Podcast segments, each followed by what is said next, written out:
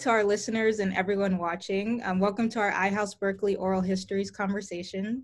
Uh, my name is Chan'Cellore Makanjuola. I'm the social media ambassador for iHouse, and today I'll be your host. Today we have Joe Lurie. He's the Executive Director Emeritus of International House at UC Berkeley, an author, and he also helps with cross-cultural communications. So welcome, Joe.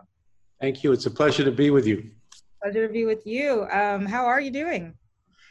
Uh, you know, that question is being asked around the globe, and I suspect many of us share similar feelings about the ups, the downs, the challenges, and in some cases, being uh, feeling that many of us don't understand the deeper suffering of people who are in hospitals, who are hungry, who are being evicted. So it is a very challenging time across the globe right now.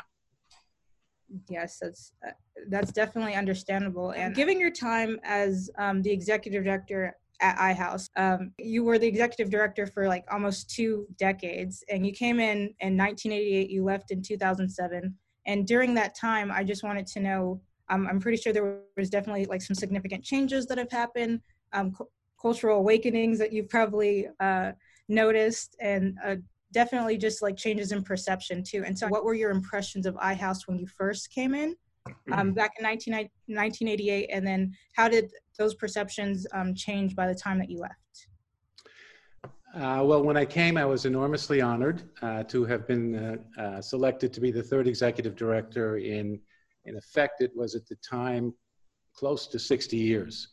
And um, I knew a lot about International House Berkeley because I lived fairly close to the International House in New York City for a while.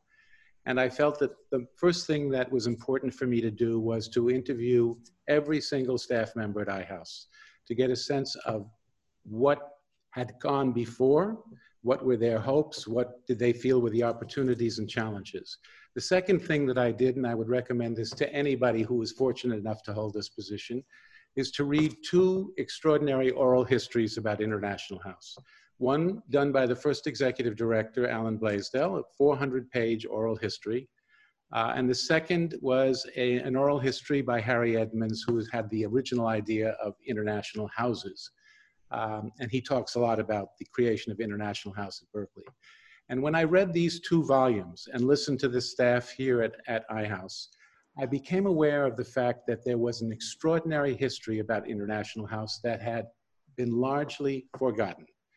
And in the headline is that International House Berkeley was the very first interracial, coeducational, living learning center in the United States west of New York City.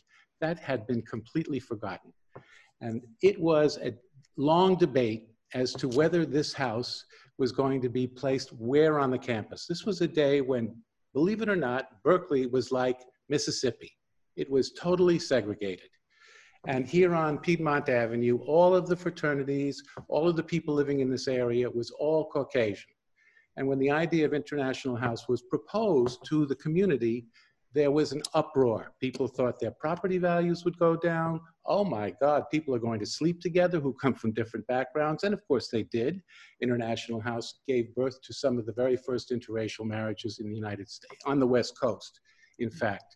And Mr. Edmonds, just to kind of draw a, a circle around this, said, let us put International House right on Piedmont Avenue in the middle of the bigotry. And let us show them that this is a place where it is possible to connect if you have an opportunity to discover each other's humanity. So, um, long story short, I felt it was very important at that time as I began to learn about its extraordinary history uh, to work with my colleagues, my predecessors, to create a historical exhibit down near the auditorium. It's called the Hall of History. You may have seen it during your time here, Chan'Cellore. And um, before my time, there was nothing there. People would come into the auditorium thinking that International House was a place where students from other countries lived without even realizing that Americans lived here, US Americans. And of course, part of the whole issue was not to create a quote unquote foreign ghetto here uh, on the Berkeley campus. And that 30% of the students, even to this day, there are, I would say, the most people on the campus still think when they say International House, oh, that's where all the foreign students live. So we felt it was important to begin to articulate the history even in all of our promotional materials, we would say International House of Living, Learning Center for US and students from other countries around the world, so that people would know that iHouse was a place which encouraged interchange and that people from other countries wouldn't feel isolated.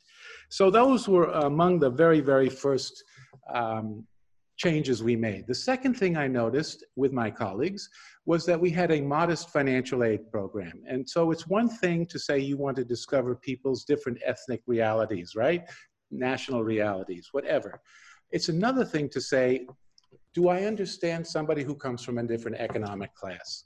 So in those days, there were very few scholarships. I think there was $30,000 a year at the time. This was 1988. And there were no scholarships for US students and scholars, none. So one of the first initiatives we took was to create a fund for US American students. And it was uh, inspired by people here at iHouse and the Osher, Institute, the Osher Foundation here in, in the Bay Area helped to kick that off. And to this day, um, where there is now something like close to, well, at the, my, at the end of my tenure, it was uh, something like $550,000 in the fund after 19 and a half years, uh, including uh, students from every single background, all parts of the United States, et cetera, et cetera. So that was a significant commitment, a commitment to socioeconomic diversity. Let me just, if I may, just kind of elaborate on that. One of our distinguished alumni was the Crown Prince of Norway and he insisted on having a roommate. He could have had a, a single room. He said, I want a roommate, I want a normal life. His roommate was on scholarship, was, a, the, uh, was an American citizen, but his parents were refugees from Cuba. Very modest economic background. That coming together of those two cultures and two economic classes was terribly significant. They would be seen going out dancing at salsa clubs the Crown Prince of Norway. This is just kind of a, a little anecdote. Uh, the other thing that we thought was important was to tell the story to other people so that the International House, because there are not that many around the world, there are 15 major houses around the world. Some of them have actually on the verge of closing or have closed. Others have inspired international dorms, quote unquote dorms. We felt it was important to tell the story. International House on the UC Berkeley campus is the largest, most diverse residential cultural center in the western United States, one of the four largest international houses in the world. Here, students from 70 countries and 35 states, imagine 600 of them all living together, living the day-to-day realities of learning to live with diversity. With the help of a former president of the Bank of America, we got $100,000 to produce a public television uh, documentary about International House Berkeley, which is still a source of inspiration for many people. I think you've seen it yourself, right, Chan'Cellore? I saw. I was really um, impressed. Another thing that became, we became aware of is that this house, as beautiful as it is, was not built for people with disabilities.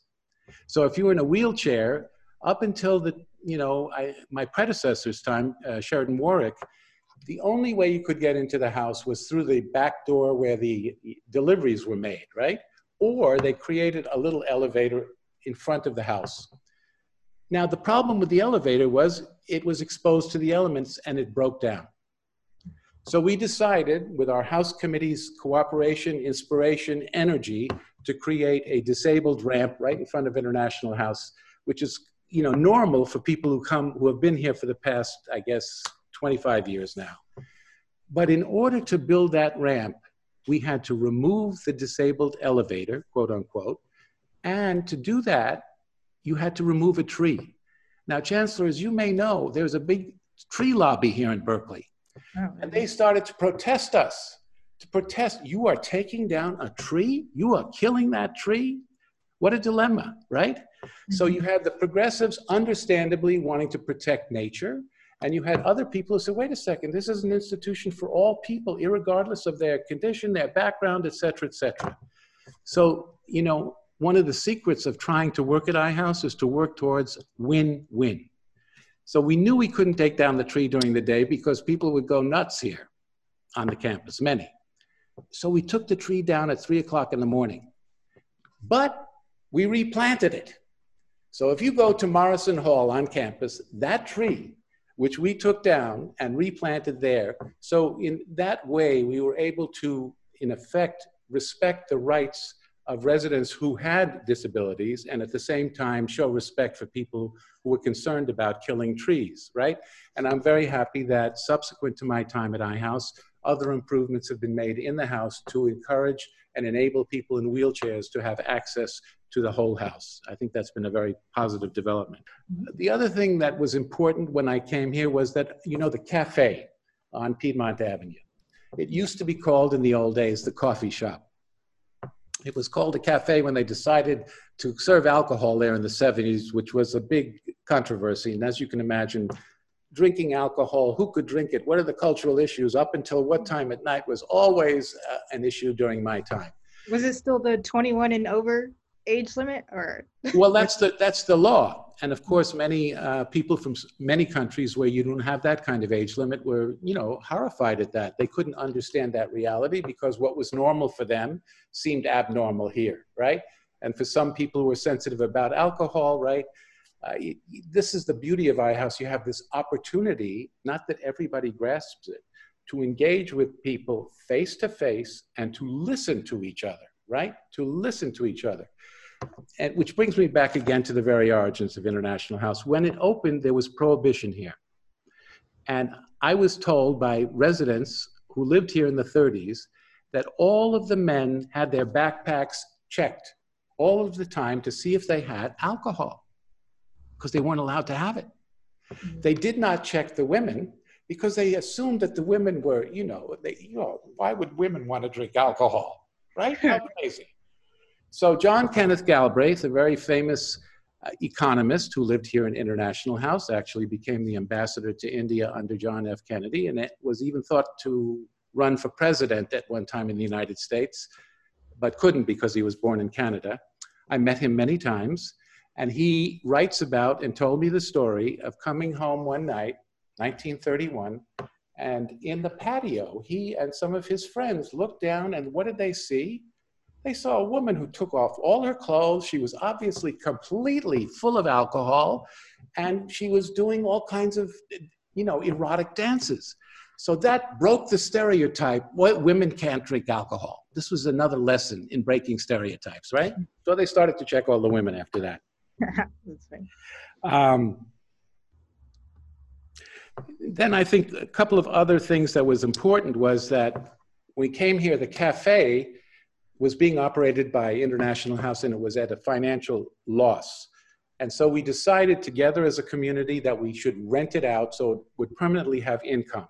And the cafe is important for two, two reasons. One, a lot of people think that's the dining room who are on campus and don't see beyond their bubble. Secondly, the main reason for it in its, in its inception was to encourage people in this segregated area to come in, have a cup of coffee, and meet somebody who's actually different. And so we wanted to, if you like, resurrect, resurrect that spirit of engagement, have people on the campus who knew nothing about students from other countries, had very little idea about who they were, what they believed, where they came from, that they could come and mingle with them. And by the way, also, maybe it would kind of give them the idea that maybe this is a place I'd like to live. So it was kind of a soft marketing thing, but it was also primarily to push the mission of International House in the spirit of its very origins, which we had forgotten for, long, for a long time.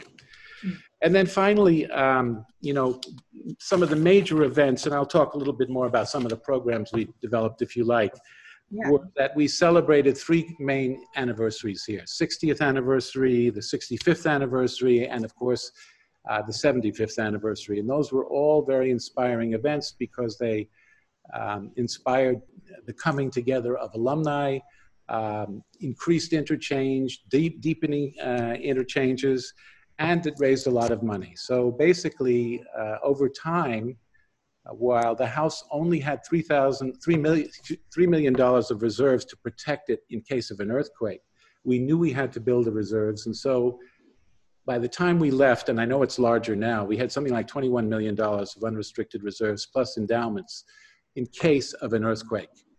Uh, and speaking of earthquakes, let me just pause there. We, with the help of our House Committee, very talented, committed members of our Board of Directors, renovated 80% of this building. Every resident room was earthquake strengthened, every hallway. every bathroom, parts of the dining room, um, other parts of the building. And then subsequent to my days, other renovations took place that enhanced uh, uh, earthquake preparedness uh, as well. Even as we speak, I believe they just finished strengthening the dome, which was somebody discovered could actually tumble in a major earthquake. Oh, wow. So those were some of the major items uh, during my time. Other other things, of course, relate to programs, but let me pause there and see what else is uh, piquing your interest. I know they've had renovations, like you said, during your time there and um, subsequently then. But yeah, that was also something to that I had to keep in mind too, because like I'm coming from Texas and we don't really have like a lot of earthquakes uh, where I am. So yeah, that was a culture shock. I get not a culture shock, but um, the fact that I actually like experienced one when I was there, like a mini one. Uh, uh, yeah, that just brought back some memories when you mentioned that. So, so you know, actually, that just kind of um, jogs my memory. Um, we used to, and they still do, do um, retreats for new residents. We took them away from the building, and the whole idea of it was that because they shared a certain common vulnerability, most of them didn't know each other. That was the bond that permitted them to cross cultures and to meet people that they had no idea that they otherwise would have had a relationship with. And so those retreats were so significant that we expanded them from three a year to six a year to try to maximize the number of new residents who could connect in this common sense of vulnerability. I don't know anyone. And then they would find themselves next to somebody who come from a completely different background. And I would say, for the most part, the people that they met at the retreats remained friends and as a group throughout the year. And at one of these retreats, see, I almost lost my train. Yeah. At, at one of these retreats, all of the staff who were concerned with safety would give a little orientation on what do you do in case of an emergency, of course, mm-hmm. right? What do you do? That night, after everyone went to sleep, there was an earthquake out in the countryside up near Glen Ellen in California. There was an earthquake like this. You see it? You feel it? Chan'Cellore, you're feeling it. Wow. And so in the morning, you know, people woke up and, you know, brilliant Berkeley students, you know they were skeptical and they said, oh, come on. Oh, come on, Joe. You were just shaking the buildings to make, give us the feeling of what it was like. So on one level, they were in denial that it was a real earthquake. Secondly, there was that healthy skepticism, which can be mistaken too. And they thought, oh, they're just playing a joke on us. But it was a six, a 5.5 earthquake in the countryside that night. Oh. So let me stop there. a lot of memories to bring up on that on that and i'm pretty sure definitely like alum can also talk about that as well um, so um, kind of going into my next question too because um, you wrote a book called perception and deception right um, a mind-opening journey across cultures in which you describe the lessons that you've learned from meeting people from around the world and you also describe your experience you know when you were in the peace corps in kenya um, various extensive travels like you know in west africa um, parts of Asia, like just basically all around the world. And so I wanted to know how did those encounters, um, and of course you mention it in detail in your book, like the kind of cultural differences and cultural like awareness that um, you were able to recognize within yourself and within others. Um, how, how did those encounters influence your leadership when you were at iHouse? Well, you know, going to another country, whether you were in the Peace Corps or otherwise, all of a sudden you become aware of the fact that you don't know what you don't know. And what you think you're looking at is not necessarily what you're looking at, or what you're smelling, or what you are um, experiencing on any level. Because all of us, to tell the truth, we are imprisoned by the limitations of our experience. I don't care if you've traveled to 100 countries, those you're still limited. So, two very seminal experiences during my time in Kenya uh, on the way to Kenya, our airplane was flying from London and did a, a, fuel stop in Entebbe, Uganda. We got out of the plane, right, on, en route to Nairobi, and the night was dark, the air was humid, the fans were moving like this. There were some, you know, you get the feeling you were in a tropical area. And I remember saying to one of my fellow volunteers, Wow, we're in Africa. Don't you smell the lions? Lions. Now, Chan'Cellore, there were no lions within 30 miles of that airport, I discovered later. Why did I think I was smelling the lions? Because that is because the media in this country and most Western countries focus primarily on either safaris, even to this day, safaris, animals, poverty, AIDS. You don't hear about technology, you don't hear about movie makers, you don't hear about novelists. These are not common narratives. So obviously, it skews people's perceptions of people throughout the continent, where, by the way, I discovered over 3,000 languages are spoken. 3,000. Kenya, just a modest 50. a modest 50 languages in Kenya. At any rate, and the second one, and this was just uh, uh, part of kind of introducing the book and preparing me on some level for International House. The second one that was remarkable was when I got to my village, I was living in a remote rural village. I was the only Caucasian there, which was a very good experience to know what it's like to live as a minority. But in that case, I found people extremely welcoming, despite the fact that there had been this, you know, very violent revolution against the British and so, gee, are they going to think I'm British and I'm a former imperialist, whatever? No, people were very welcoming. But what surprised me, Chan'Cellore, was I thought, well, like in my home, if somebody moved uh, in on the block or in the apartment next to me, I might welcome them and say, have them over for a meal or tea or coffee, whatever. Nobody invited me. So what I was saying to myself is, what is wrong here? Have I offended them? Do they think that something about me they're not sharing? What, why, what have I done?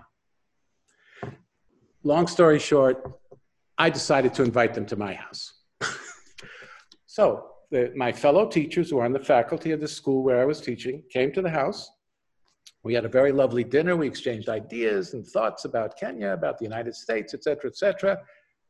So what did I expect, Chan'Cellore? That I would get an invitation back. Nothing. Nothing. Right. So I said, Did I offend them? What is it? Is it maybe they don't think that a white person would go to their home? Eh, you know, did I do something wrong?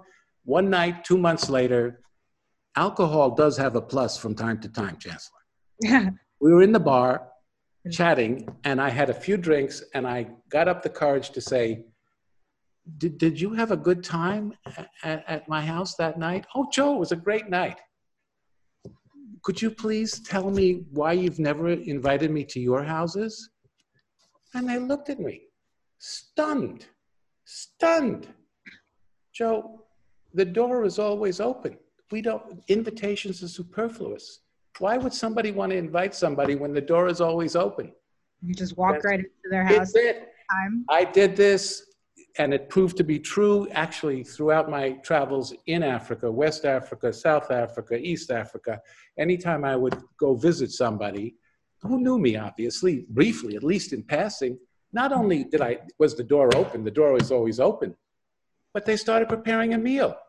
So I had to basically realize that I couldn't go visit too many people in a day because I couldn't eat all those meals because the door was always open. And of course, I met Kenyans later on in the United States who could not understand why you had to make an appointment, why you had to make an appointment to visit somebody.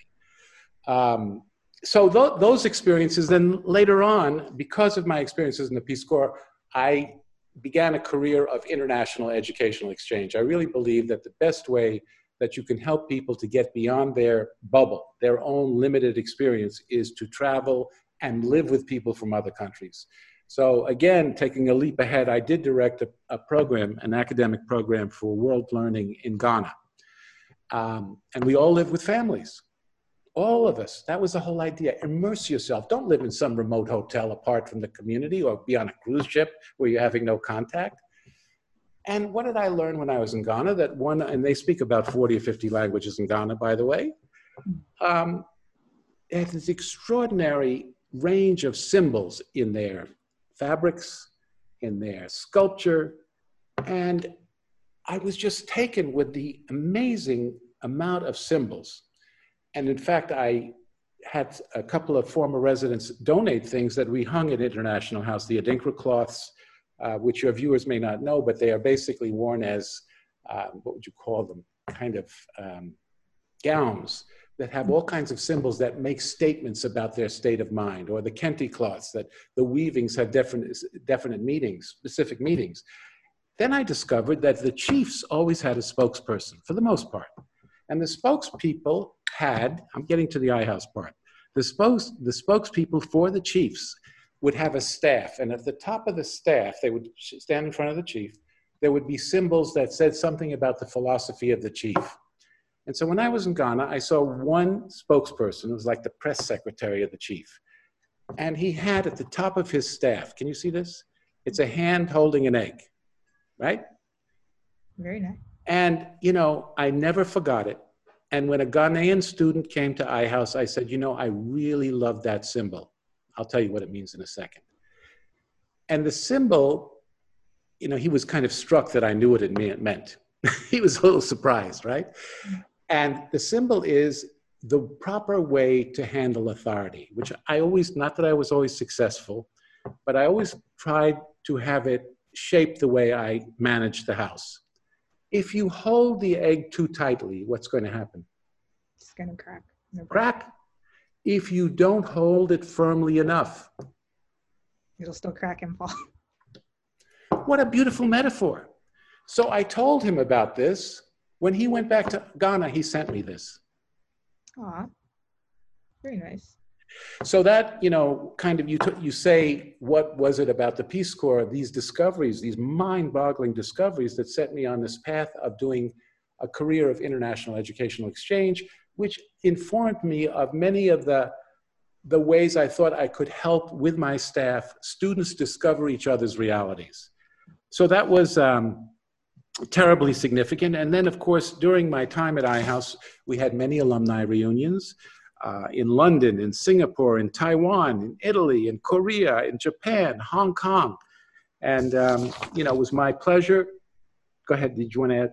Oh yeah, I actually kind of want to go um, back a little bit to that too. When you're talking about um, like cross um, cultural like communications too, and like how kind of helping students like understand each other in the same way that like others were able to help you understand more about them and vice versa too. So um, there's actually a part in your book that I was reading um, which I thought was actually like very funny. There was like two instances. One was actually a student from Ghana, and there was another student there. Um, I, believe they were from London or something. And like they were one of this, I think the student from either London, but she wasn't from Ghana, was working on a project about Ghana and wanted the Ghanaian student to kind of help her with it. And then when they were about to leave, the Ghanaian student followed her all the way to her room, and she kind of got scared, like what's going on.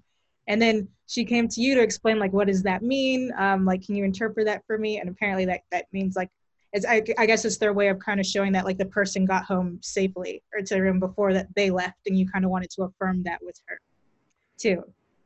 That was an amazing experience because I, I just just by serendipity I had discovered that there is this widespread uh, custom in Ghana and perhaps other parts of the, the continent, uh, not everywhere, but certainly in Ghana, that when you have a guest, you walk them home you know how we we have a guest.